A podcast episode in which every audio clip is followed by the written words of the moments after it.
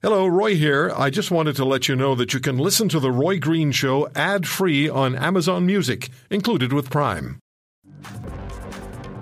David, before I ask you about the seven points that you uh, focus on in your Washington Post piece, what's the process you employ to get to these questions? How do you determine where you are and what the numbers are? That's a great question. So, I, what I did for this piece was I sort of tried two things. First, I tried to catalog some of the things that made me uncertain about the election outcome, things that were just too different about this year uh, to ignore. And second, I tried to catalog some of the things that sort of made politics feel worse. My goal here was just sort of take a step back, look at all of the different things that you would examine in the course of an election, and just try to get a global view instead of getting caught in sort of the day to day ups and downs. And so this sort of combination of seven factors is what I landed on. It's really very interesting material. So let me go through them one through seven as you did in the post piece. It's been a hundred years since we've held a mid-pandemic election. That's in the United States. It's impossible to know how voters will react. Walk us through that, please. Right. So we know a couple things right now. We know that voters don't particularly like how Donald Trump is handling the coronavirus pandemic. Uh, we know that it's unprecedented in the last hundred years to have a sort of pandemic like this on U.S. soil. You can see the confirmed cases count, the uh, mortality, all the different things in the piece. But what we don't know is exactly how the public will react going forward. Uh, nobody can really peg oh, you know, X number of more deaths will lead to a Y drop in the polls for Trump or something along those lines. Uh, it's, a, it's a big variable that we don't really know how people are going to process it going forward, even if we do know some things about how they're thinking about it right now. So that adds uh, some kind of uncertainty. Yeah, just reading the last line in the in the in this section on the uh, pandemic. It colors every conversation and dominates daily life. It sure does. And why wouldn't it dominate and color an election? Exactly, exactly. It's it's really interesting. For this is this has become a little bit weaker, but previously uh, the correlation between Trump's job approval on the coronavirus and his uh, standing in the horse race was very, very strong. That's what people were really mainly thinking about. So the second point that you raised, the coronavirus has damaged the economy, and a damaged economy is usually bad for the incumbents, but in this case, that's also a bit of an unknown. Right. So uh, my thought here is that what we know from the past is that recessions hurt the sitting president typically, or the sitting president's party typically. We all remember in 2008 when the Great Recession happened, uh, John McCain paid the price, and that helped Barack Obama because that's one of the things that people evaluate administrations on. What we don't know is if voters are going to treat this recession differently. So what we see in the polling is that Trump's approval ratings on the economy are actually better than they are on some other issues, despite the fact uh, that we're in the middle of a record breaking recession. And the numbers themselves are also uh, behaving in a bit of an unpredictable way. We have these massive swings uh, caused by the onset of the pandemic and the economy radically changing in response to that. And now we have uh, sort of improvement in job numbers that's happening really, really fast because you know the pandemic situation is changing rapidly on a day-to-day basis. So not only we, do we have sort of the unknown of how people exactly are processing this, we also have the whiplash that are just creating these big numbers that are hard to process using the typical history. So then on to the next issue, and how does this factor into the election? We're watching from across the border in Canada. Nobody can cross the border any longer, at least not a land crossing, just as we used to visit one another. We can't do it now. But we're watching very closely the waves of protest in, in American cities. And uh, that has really, as you write, made everyone focus more on the issue of race. Now, that is an issue in this country as well. We don't have the level of protest in our cities that you do in the United States. How does that enter into and shape the election? Right. So what we know about this is that voters generally prefer Biden's approach to uh, issues of race and issues of protest over Trump's approach. We know that voters are concerned about crime and are concerned about unrest and things to that effect. But you know, there's a large question mark around exactly how this evolves. Uh, you, we don't know if the opinions of the protests are going to change as time goes on. They have gotten a little bit more negative sort of as the uh, outbreaks of violence happened in Kenosha, Wisconsin, as compared to June, when the protests were just beginning in the aftermath of George Floyd's death. So what we really don't know here is exactly how this evolved, because in most election years, we don't have a mass protest movement. Now, I want to read in, in its entirety the fourth point that you make. I think it all, obviously, all ties together, and our listeners will understand. You're right. Even the most admired institutions, including the police and the military, are losing public confidence. A 50 year decline in trust continues. Most Americans say they don't trust any branch of government. Non-governmental institutions have shed credibility too.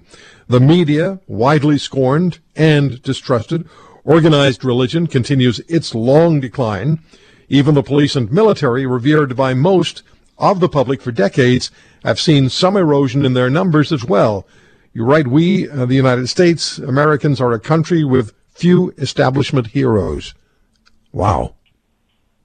How do you take that one to the polls on voting day? Uh, yeah, that's an interesting one. This one, I think, is a little bit more big picture in some ways than the last uh, few points we talked about, because the last few points we talked about are sort of sudden changes that are happening right now. These are really long term trends that I think have kind of knock on effects for the rest of politics. It's a little unclear if they affect or how they would affect the actual voting, but it's part of this broader trend in the United States that's touching really everything. To me, the most striking numbers in those charts when I was making them were the police and the military.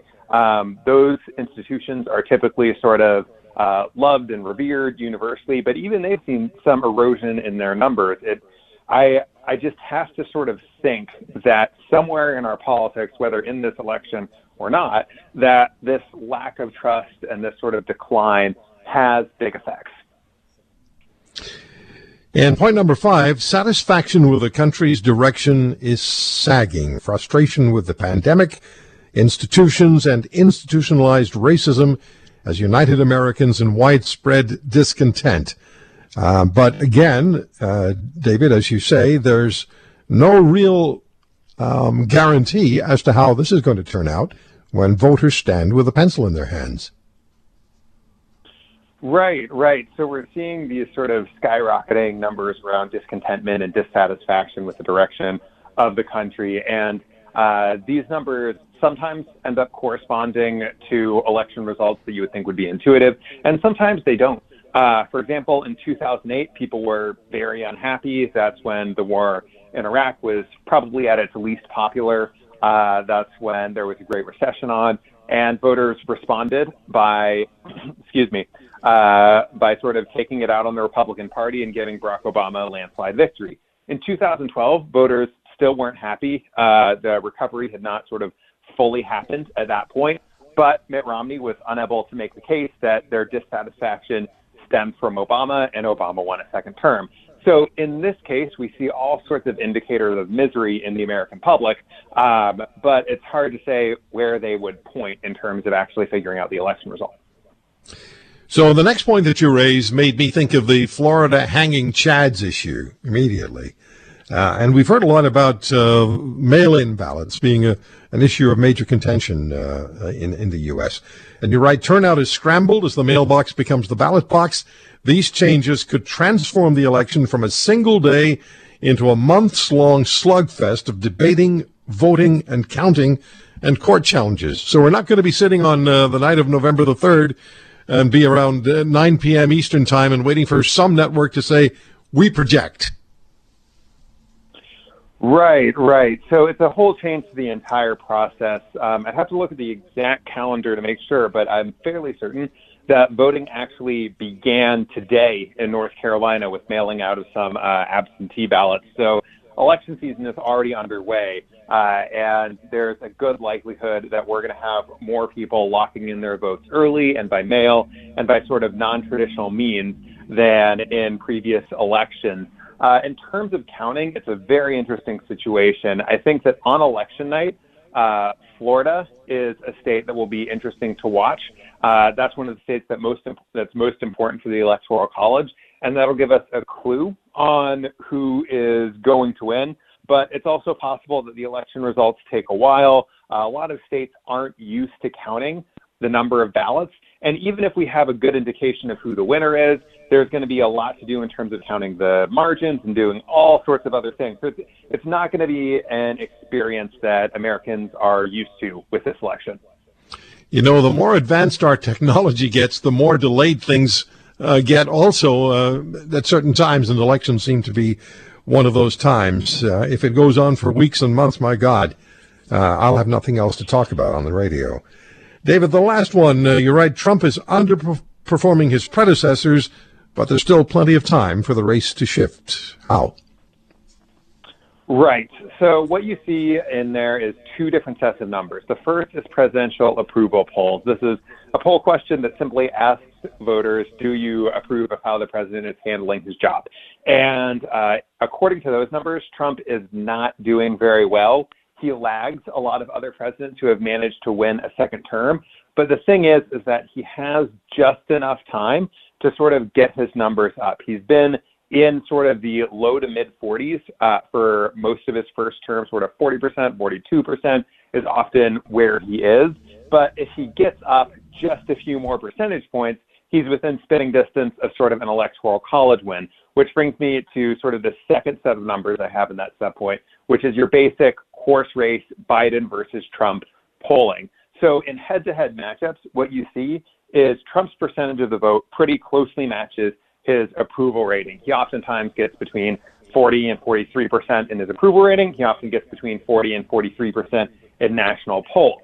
Biden, on the other hand, gets the vast majority of people who disapprove of the president. Right now, that's giving him around 50, 51 percent of the vote. So right now, Biden is in a good position, but the United States has an electoral college system where each state votes, and there's a whole Byzantine process related to that. And so essentially what that means is that Donald Trump can, in theory, lose the popular vote by roughly three percentage points and still maintain uh, or still win a second term.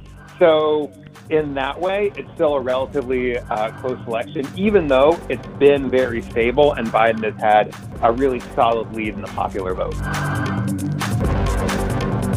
If you want to hear more, subscribe to The Roy Green Show on Apple Podcasts, Google Podcasts, Spotify, Stitcher, or wherever you find your favorites. And if you like what you hear, leave us a review and tell a friend. I'm Roy Green. Have a great weekend.